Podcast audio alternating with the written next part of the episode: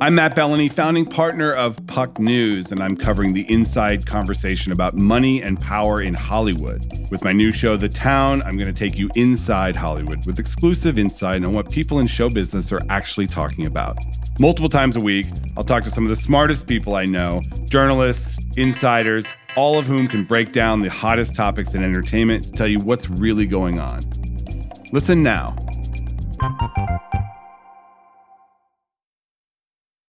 Fussing with plastic cards should be a thing of the past. Instead, pay the Apple way. Apple Pay is easy, secure, and built into iPhone.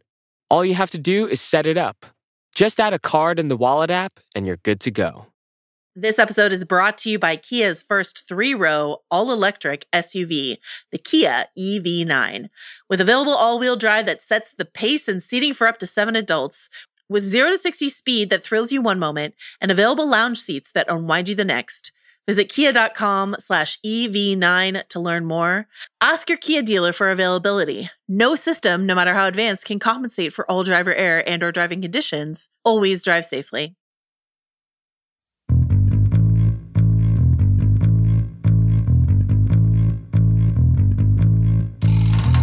Welcome to the Prestige TV Podcast, part of the Ringer Podcast Network. I'm Julia Littman. I am joined by my colleague, Jody Walker, and we are here today to discuss the phenomenon that is Bridgerton, the Netflix show. Jody, how are you? I'm great, Juliet. Just thrilled to be back in the ton. Oh, my God. How are you? You know, I always had an issue with the title, The Ton, which is like sort of just like the town. It means like the town, the city, sort of like where the action is, right? But it's like, because it's the last part of the title, Bridgerton, I found that very confusing. But that's just my own problem. I think it's cute. It's like a little shortening of Bridgerton. It's very, you know, it's like part of the world building, just creating their own little language. It is true. It's a really good way to get me right in the mindset of Lady Whistledown, is just to start calling it The Ton, and then I feel like I can start, this author can start talking like her. We are here to remind you about what happened in season 1, which you may have forgotten because it came out December 2020, firmly in season 1 of the pandemic, like a long time ago. It was Christmas 2020, our first pandemic Christmas, different world altogether. So you may have forgotten what happened. We will catch you up in case you did. We are going to look ahead to season 2 and more broadly, just sort of talk about where Bridgerton sits in the culture today, because season 2, if you didn't know, is coming, I believe, in 10 days' time. It's coming, or less so. It is coming on Friday, March 25th. So get ready, people. Get your corsets, get your dance cards, get ready. And on that note, let's talk about where we left things off in season 1.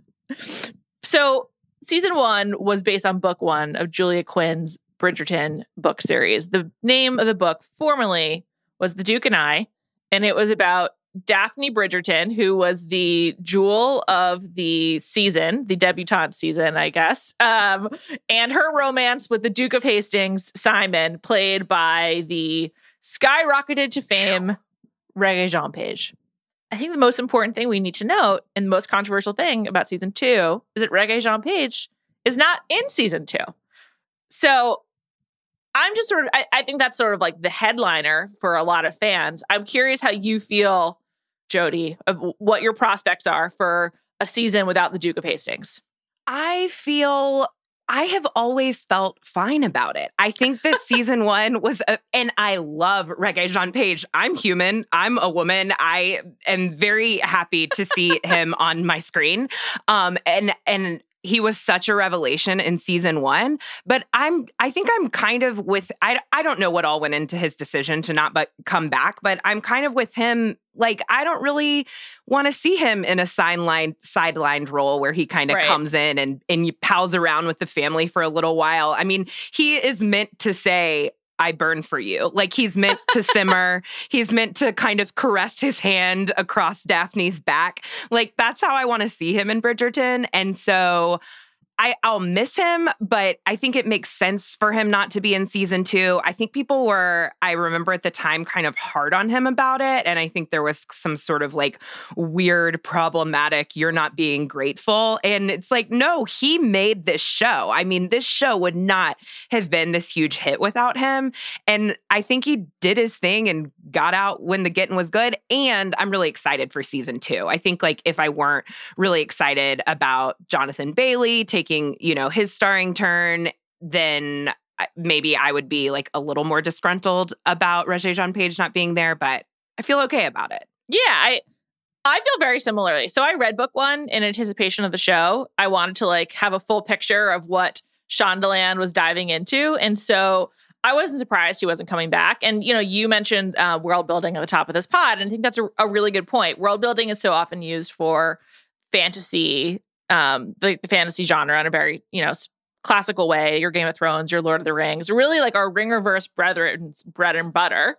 But one of the things that's cool about Bridgerton is it took the world that Julia Quinn already built through her Bridgerton books, I think there's 8 of them, and it actually turned it into a fantasy land, like a better version of Regency London by making it more diverse and more interesting and certainly more beautiful. And that's the thing about Regé-Jean Page is like, he's talk like about one of the fantasy. Yeah. I mean, like fantasy is humans. Not reserved for, you know, only goblins and orcs, which I also love, but it's like, it is by definition for romance, you know? And so like you can make a fantasy out of Regency England, which is, you know, there's an entire very popular genre of books about it.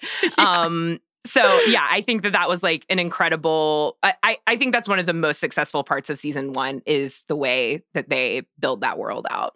Yeah, and the casting. I mean, like, Regé-Jean Page was a genius move, and I, like, wish him well. I don't think we're going to miss him in season two, but I think a lot of people will have their trepidation. But in case you forgot, they did very neatly tie up the storyline, as in the book, with Daphne and the Duke finally get together, and then they have a son. So, you know, they're living the good life out of the Duke of Hastings. Juliet, you just said they had a son so simply, as though we did not toil and terrorize ourselves to get to that point throughout the season. I kind of forgot. They had a very hard-earned son.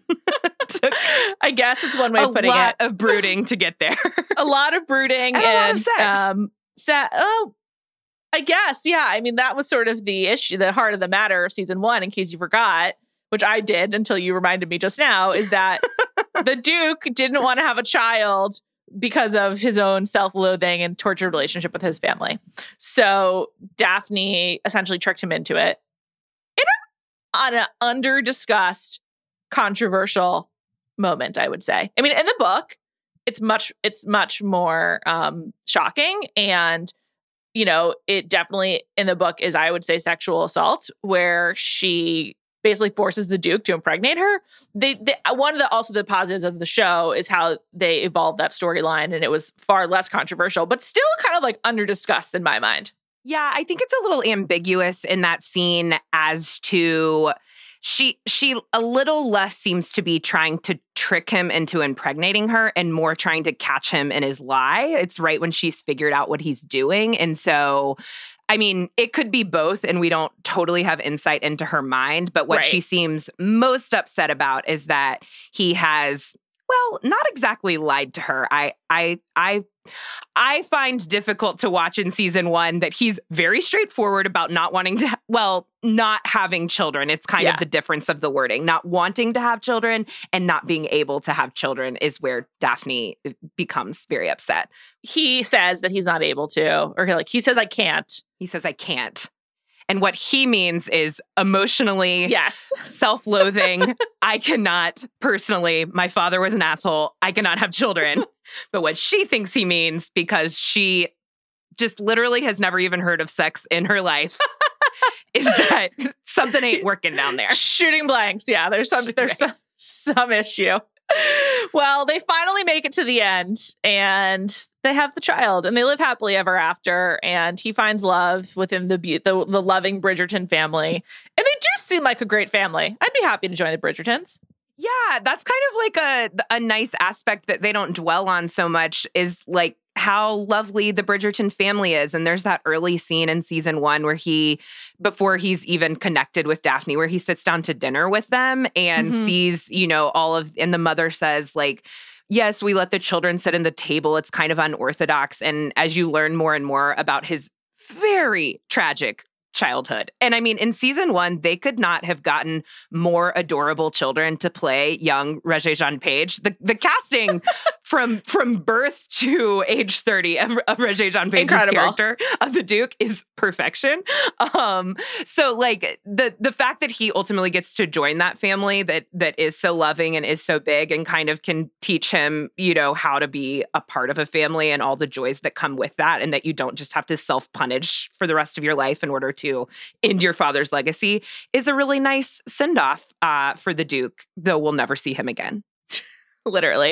I feel like he might make a cameo. If I've learned anything from my, you know, my 16 plus years in Shondaland, it's that you never rule out a cameo, you know? That's just, so true. You never know what's coming. And, I think I'm no expert like you, but I think you never rule out a cameo even when someone dies. Yes, exactly. I was just going to say, I'll never forget sitting on my couch in like September or October of 2020 and McDreamy appears on the beach in Grey's Anatomy. So you never know. I bet we get a cameo, but I just want to say, like, no hard feelings on our part. Do your thing, Regé-Jean Page. Like, live your best life. Hope you get the great roles. Hope you get more recognition. Hope you find happiness. I mean, he deserves it. Yeah, the only thing I'll say is, like, I miss him personally in my life. Yeah. I don't need to see him back in Bridgerton, but I'd love to see, I mean, I know the wheels are out there turning. Like, that star, we haven't gotten to see him in a lot yet, but I know it's coming. It's coming. Yeah, for sure. Also, just like last note on him, it's really interesting to me that clearly Shondaland and Netflix didn't anticipate the breakout stardom of Regé-Jean Page, because the reason he's able to leave is partially contractual. Like, he wasn't signed up for anything beyond season one. And it's just really fascinating to me that, like, that his breakout success must have sort of come as a surprise to them. So, and that's on them, right? Like, yeah, how absolutely. Do you look at that face and not see it coming? Seriously. He just was by far the most beautiful person on television in all of 2020 and maybe since. So let's talk about who else will be on the show, though, and where we left them off at the end of season one. So, you know, another kind of shocking part about season one was, as you probably recall, the narrator, Lady Whistledown, who writes the pamphlet that sets the ton ablaze with her gossip, her identity was revealed in the final frames of season one. And I was shocked at the time that they did that, but I love it. I'm so pleased that we don't have to we the viewers don't have to wait to find out. But we are going into season two knowing that Lady Whistledown is Penelope Featherington. I didn't see that coming. Jody, were you surprised? I was surprised. I will say I didn't love the reveal. I think because despite all the inquisition around Lady Whistledown throughout the season by the Eloise character, I wasn't that interested in who she was. Like, I just liked her as a narrator. Yeah. And I do think it's going to be kind of tricky ground to continue to have Penelope, who is, I believe, a teenager, be this like all-knowing, omniscient sort of character, but I'm sure they can handle it. I thought it was, you know, very fun drama to watch her take off her hood. And if you go back and watch, like, they do thread it throughout the season. It felt a little Dan Humphries-esque of, like, how is this happening? How is she really getting all of this information? But I think it'll be interesting to see how they handle that in season two. I'm glad. I think Julie Andrews is still a narrator, and she is. Yes, she is. I think that's absolutely necessary. So the fact that they've made the reveal is fun. I hope that it doesn't, you know, push too much to us having to watch Penelope do, like, Carrie Bradshaw writing scenes in her window nook. I absolutely agree. I will say, though, that actress, Nicola Coughlin, you might know her from Derry Girls. She's a delight. So if it means more of her, I'm all for it. That's true. And I would like to see her on, like, her girl boss shit. Like, I would be happy to see her kind of coming into her own, because that actress is so delightful. The character's really fun. Towards the last half of season one, she gets so sad and broody over being in love with Colin. She makes some questionable decisions towards her cousin Marina, and that are sort of, you know, detrimental to the character's principles, I would say. And so I'd be happy to see her come up in season 2. Also, I would like for her to be more than just, like, the less attractive woman mooning over the Bridgerton boy. So, like, if this contributes to her being more nuanced and more dynamic, I think that would be great, too. What did she do to her cousin Marina, who was pregnant and tried to trick Colin into marrying her? I don't completely recall. Do you? First she tries to... So, as Marina is... sort of entrapping Colin Bridgerton into a marriage proposal. To be fair, he is in love with her, so it's not like she does at one point try to seduce him, which would have been the sort of, like, worser path, but she's not successful. But eventually he just really falls in love with her, and Penelope just kind of goes out of her way to try and expose Marina. Like, she tells Colin that Marina has been in love with this other man all along. I don't think that she goes so far as to expose the pregnancy as Penelope, but she does write about it as Lady Whistledown and exposes it to the entire town. So, like... Right. Excuse me, the entire ton. The ton. So upon reflection, she does some pretty harsh stuff to a woman who is in pretty dire straits already. And the season 2 trailer makes it seem like her harsh words will continue. Right. How do you process the disconnect between Nicola Coughlan, the actress, and Julie Andrews, the voice? Because it's so funny. I mean, Julie Andrews' voice is, like, truly legendary. I mean, the Julie Andrews voice that we're getting is, like, probably most evocative of The Princess Diaries, but, like, pick your poison with Julie Andrews. I mean, you know, is she Maria? Is she Mary Poppins? Like, you know, she's just, like, such an incredible actress for so many years. She's going for it. Like, it's as much credit as we give Julie Andrews. I feel like we're not giving her enough, even in Bridgerton, because she's, you know, it's not like they're just sitting her in a booth and she's talking. Like, she doesn't sound like Mary Poppins. She sounds like she's going for it. You can imagine her just as easily reading the, like, Kristen Bell Gossip Girl dialogue, totally, because that's how, like, catty she's being. It's delicious. I don't know. I don't know if I've tried to meld those two characters in my mind together yet. But also, Nicola Coughlan, she has such a sort of sweet, like, high voice that it's hard to imagine her saying any of those things. But, you know, I have a different writer's voice in my head. And so she can too. I like to imagine Nicola Coughlan as Penelope Featherington, hearing herself as Julie Andrews as Lady Whistledown. Like, it's just it's fun. I would go for maybe one montage of Penelope at her writing desk with Julie Andrews' voice. One Carrie Bradshaw montage. Yeah, is fine. Absolutely. Yeah, I think one thing in season 1 that's hard to reconcile when you get the reveal is how sort of timid and mostly, like, giving and generous that character of Penelope is to the people around her, except for poor Marina. Well, for the first half, she's giving to Marina, not for the second half. And then to think that, like, all along she's been this sort of catty, you know, other character. Yeah, like, this has been there the whole time. I think we'll be getting a lot more of her. We'll also be getting more of her best friend, Eloise, who is the Bridgerton gal who is making her debut this season. We'll be getting more, in particular, of Anthony. We'll come back to him in a second because we'll talk deeply about what to expect from the oldest Bridgerton. By the way, they are named alphabetically. It's just a part of the book, which I always enjoyed, which is, like, the names are Anthony, Benedict, Colin, Daphne, Eloise, and then I forgot the rest because they're much younger. But Fiona? There's a Fiona, I believe. There's the youngest one's name is Hyacinth. Yes, they go in alphabetical order. It's delightful. It's cute. Another adorable Bridgerton family feature. Who wouldn't want to marry in? Yeah, exactly. But I believe we'll also be getting more of Eloise because she's making her debut, as I mentioned. Very begrudgingly, as I recall from season 1. Yes, much more Featheringtons in general, I expect. I believe we left the Featheringtons realizing they have no money, and so they must get married. Well, they had no money really for the entirety of season one, unbeknownst to the women Featheringtons. Yes. Their father was a real cad, gambling all their money away.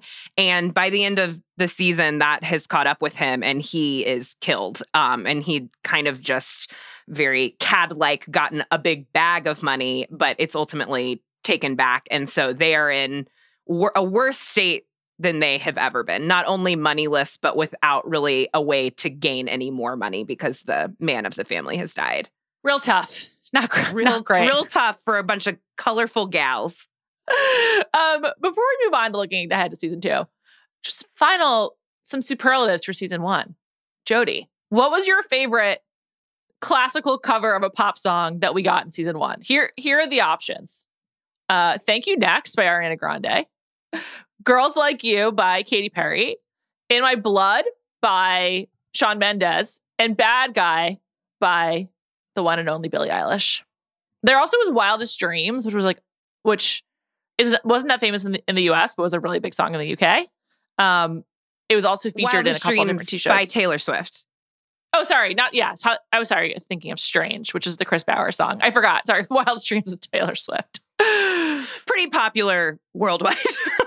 Have you heard of it? I've heard that one. Notoriously, I've heard it in a rain-dappled sex scene in Bridgerton.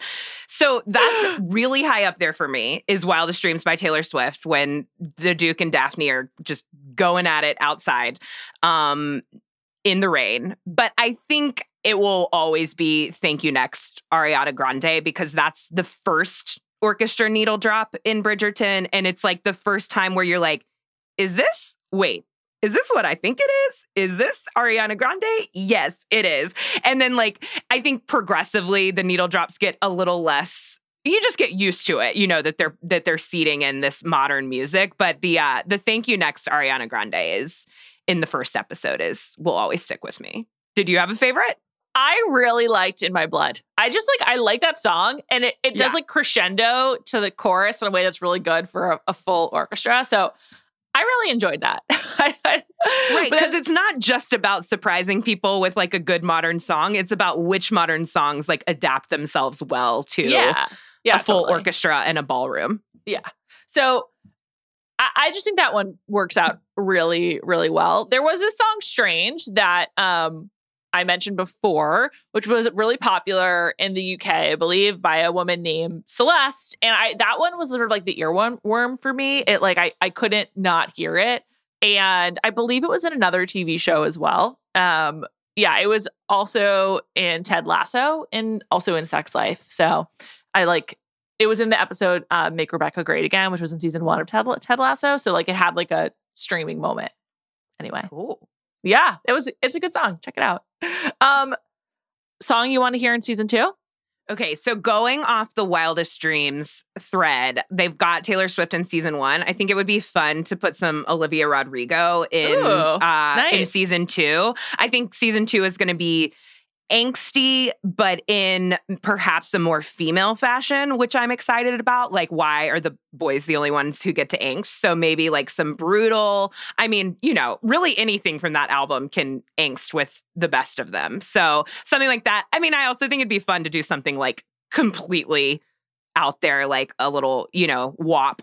I don't know if I can say the full title on the Ringer Podcast Network, but Megan Thee Stallion, something really out there. That's a fun idea. Fun. I was going to go with Halo. It's a very expressive song, and I feel the orchestration could be really good too. Yeah, I don't know, also kind of brooding, but yeah, something like that. It could be romantic. Yeah. Also, some Rihanna I think could be good, the song "Stay" that she sings. That's a really emotional song. I feel that could be a really good one too. So I like brooding. So give it all to me. You want to dwell in that. Yeah. Anyone from season one that you hope is downplayed in season two?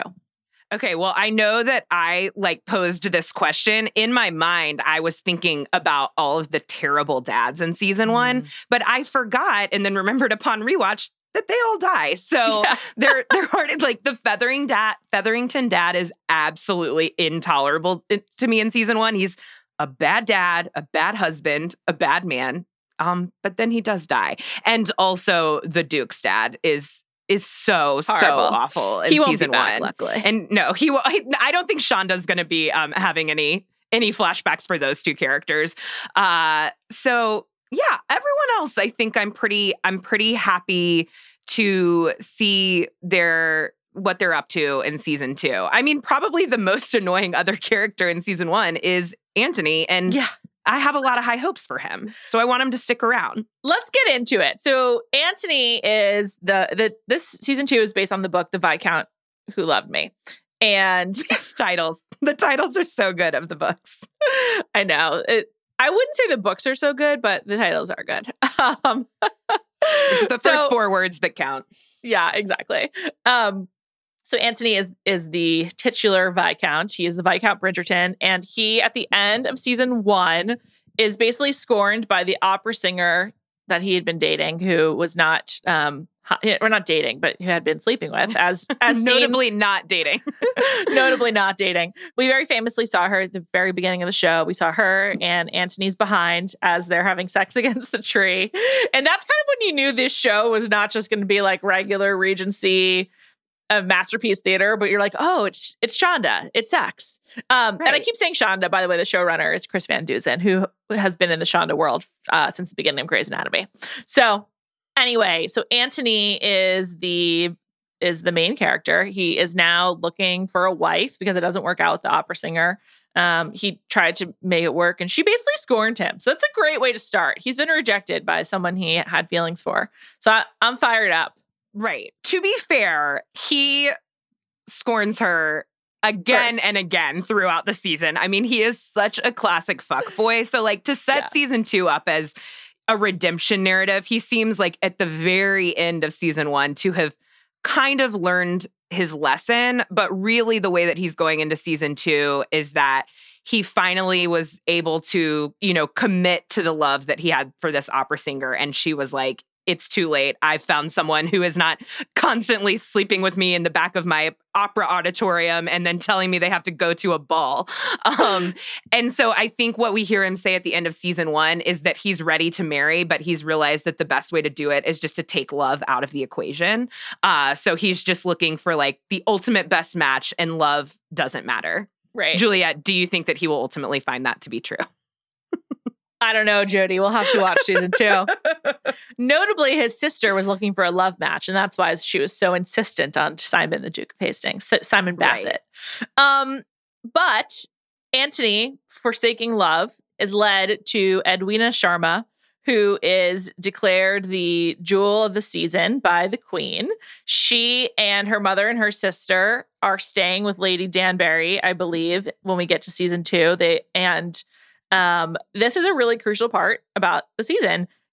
Edwina Sharma was initially named Edwina Sheffield in the book, and her sister is Kate Sheffield in the book, who is now Kate Sharma.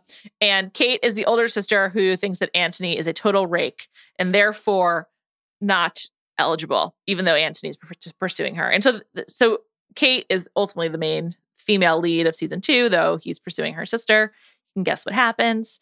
And part of the remaking of the Bridgerton world for Netflix is, having a more diverse and just a frankly more interesting world. And so they changed the Sheffield family to the Sharmas to reflect the fact that they are part of the British Empire from India and have just gotten to London. And that leads to the wonderful Simone Ashley, who you may know from Sex Education, playing Kate Sharma opposite Jonathan Bailey. And I'm incredibly excited. I love Sex Education, and I think this is a really, really smart and just exciting update for the show.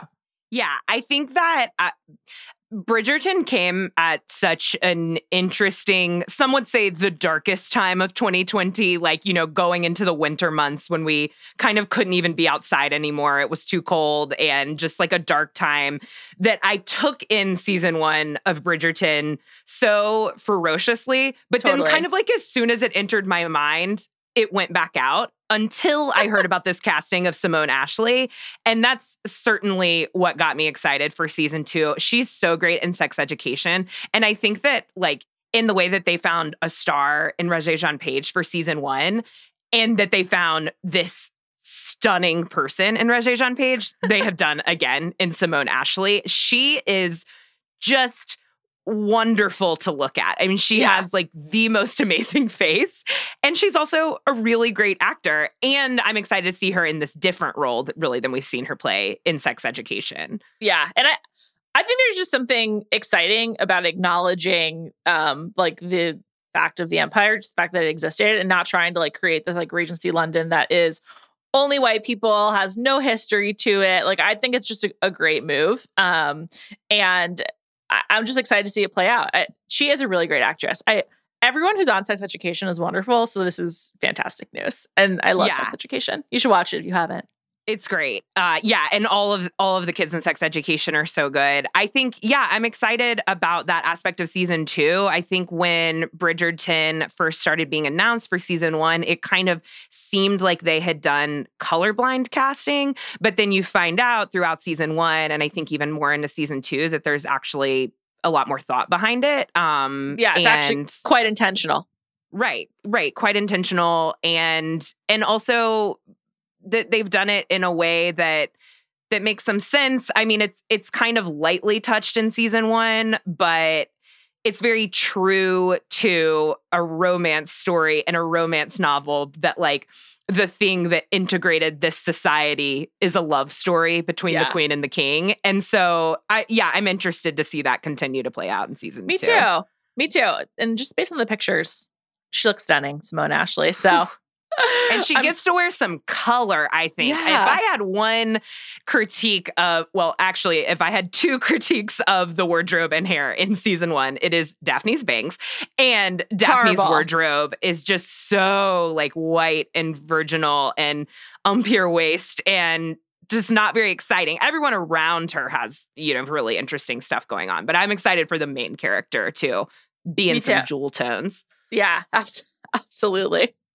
The bangs on Daphne in season 1 were so bad. It was so bad that I love the television show Younger, and Phoebe Dinover was on that show playing Claire. And I just like didn't recognize her at all. She was like such a like very sort of like pretty, just sort of like kind of like a great actress on Younger. And I was like, who is this person? I've never seen her before on Bridgerton, and the bangs were so distracting that I couldn't even like look at her face and realize that I've seen this woman in something else before. So thank God it's no longer front center. I think a lot of like everyone during the season was calling them wispy bangs, but upon going back and rewatching the season, there is nothing wispy about those bangs. Like, I don't think you could blow them out of her face with a leaf blower. They are They're like stiff, like glued down to like just get this awful framing of her forehead. It was one of the worst hairstyles in the history of television. It was awful. Just a wild decision. But I see that in season 2, they have gone with a very full, luscious head of waves on Simone Ashley. So I'm thrilled for that turn. She looks really good. And so alongside Anthony will be his sister Eloise, as she presumably continues to try to find the identity of Lady Whistledown. And also, I guess, find love, because she is being forced to debut. So I'm curious to see how that plays out. But just more broadly, thinking about Bridgerton coming back now 14 months or 15 months after it first came out, I'm curious, like, where you think Bridgerton sits in, like, the cultural excitement. Like, so for season 1, it was the most watched show up to that point on Netflix. 82 million people watched 2 minutes in the first 28 days of its coming out, which is just absolutely insane. It's also a really weird way to measure television viewing, but whatever. If you want more, because 2 minutes is such a small portion of Bridgerton episodes, which are often over an hour. You definitely don't see Regé-Jean Page in the first 2 minutes, so I hope you made it further, listener. Right. The stats I would be interested to know about Bridgerton are which scenes from season 1 are being replayed and an abnormal amount, and do they involve Regé-Jean Page's behind? Do you think season 2 will be as widely watched? I think so. I mean, I think anyone who was out on season 1 is not going to suddenly be in on season 2, but I think anyone who watched season 1 is going to be coming back for season 2, even if they're the ones who are like, so upset that they're not going to be seeing Regé-Jean Page. I think they would watch it just to be mad that he's not there, and then hopefully be brought back in. I think it can't be understated the time in the consciousness that season one came in and why the show may have received like such a huge following is that, you know, it was a romance. It was breezy. It was like literally breezy, like taking place in the spring while we were in the dead of winter. And, you know, it was notoriously known as like a very horny show at a very horny time in the world, I think, where like a lot of single people were not able to get theirs. They could get it on TV or watch someone else get it. And so, you know, that aspect is not there going into season two. But I think the fact that it's coming out in the summer and that like it is a show that is about sort of this. I'm sorry to break it to you, but it's March 25th. I can't call that the summer. I wish. I meant to say spring. In you my head, it's North the Carolina, summer. So I know. It's 60 warmer. Degrees here today. That the show is coming in the spring. And the show, I think, takes place in the spring, is a good time to just imagine we're in that life and imagine we're in that world and imagine we're getting to go to balls every weekend and, you know, meet a bunch of eligible bachelors and bachelorettes. So I think people are excited for it. I don't know that it's going to be the runaway hit that it was in season one, but I think it stands a good chance. It's interesting. I watch all of like the sort of like women targeted shows on Netflix. Like I watch Virgin River. I watch Sweet Magnolias. Oh, wow. You're in deep. I am in deep. And this is definitely a standout. Those shows are popular though. I mean, really popular. They're also always on the top 10. They're also really bad. Like the writing is so bad. The writing for this show is much better. And just like in general, the creativity is much higher. I mean, Virgin River, I can't state how like ridiculous it is. I mean, it's just such a bad show that I love to watch. But I'm curious to see if like people will just blindly turn this on again. We discussed this on Ringer Dish. I did not love Inventing Anna, which is the Anna Sorokin, Anna Delvey show that Shonda Rhimes also produced, and she wrote on that one, and I believe was the showrunner. But that show was devoured, and I think a lot of people had like similar, like it's not great, but I can't stop watching. And so I do think that like this show, while I don't love a binge, I think that this type of like really frothy, plot-driven show is people do love to just like sit down with it for hours at a time. So, right. And there's a difference between like a day binge and a weekend or week long binge. And like Bridgerton does have something to sink your teeth into. Yes. The episodes are long. There are a lot of characters. And so as someone who recently did watch 8 episodes of season one right in a row for a story, it is kind of a lot to take in all at once, so that you can like spread it out and savor it a little bit, I think is also really, you know, something that people are looking for. But you're right. I mean, Inventing Anna, we discussed on Ringer Dish that neither one of us were huge fans despite being excited for it. And talk about top 10. That show has been in the top 10 on Netflix forever. I mean, it's so popular. So like if people are watching that, why would they not be watching Bridgerton season 2? I definitely prefer Bridgerton to Inventing Anna. There's no question in my mind. Also, Netflix is betting big on this. They already greenlit season 3 and season 4, though it'll have a different showrunner, which I find interesting. And then Shonda Rhimes is writing and EPing a spinoff of The Queen about her as a young woman coming to, you know, grown up and becoming queen. So like the Bridgerton expanded universe is here. And one thing that is cool about the IP is that like, to your very first point, like there is a world to be built out, and they're obviously doing that. It was smart to option it, like whoever's idea that was, because of the way the books are written. But there is so much to explore, and like if you just kind of take like Regency London as they've established it as a given, there's so many different like nooks that you can go in. Like as you said, there's so many characters. So I'm like more excited about the possibility of the world it could create versus like any particular season. But it is like a nice like through line, even if it's not like, you know, Succession level writing. But I don't want to dismiss it out of hand. Yeah, and just real quick, we've talked about Simone Ashley in season 2, but I think that Jonathan Bailey, who plays Anthony, is also well, I did not think this in season one, but as I got to know the actor outside of season one, he is incredibly charming and capable of a lot, I think. And so I think kind of re-meeting that character as someone who has grown a little bit, who is like fighting love, but just can't fight it anymore, just like we like in our, you know, brooding male romance characters. I think that's going to be a lot of fun and people could really take to that as well. So I think season two, just like season one, kind of lives and dies on that central relationship. And from everything I'm seeing, it's going to be good. I'm fired up. We'll be back to talk about it. We're going to recap it on this pod. So please watch alongside and catch up with Bridgerton. Read Jody's writing about it on theringer.com. Coming soon to a ringer.com near you.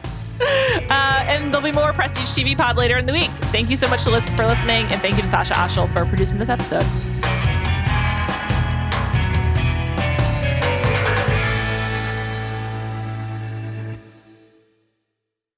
This episode is brought to you by Lululemon.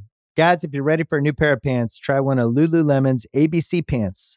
They're made to make you look and feel good. And there's lots of different styles to choose from.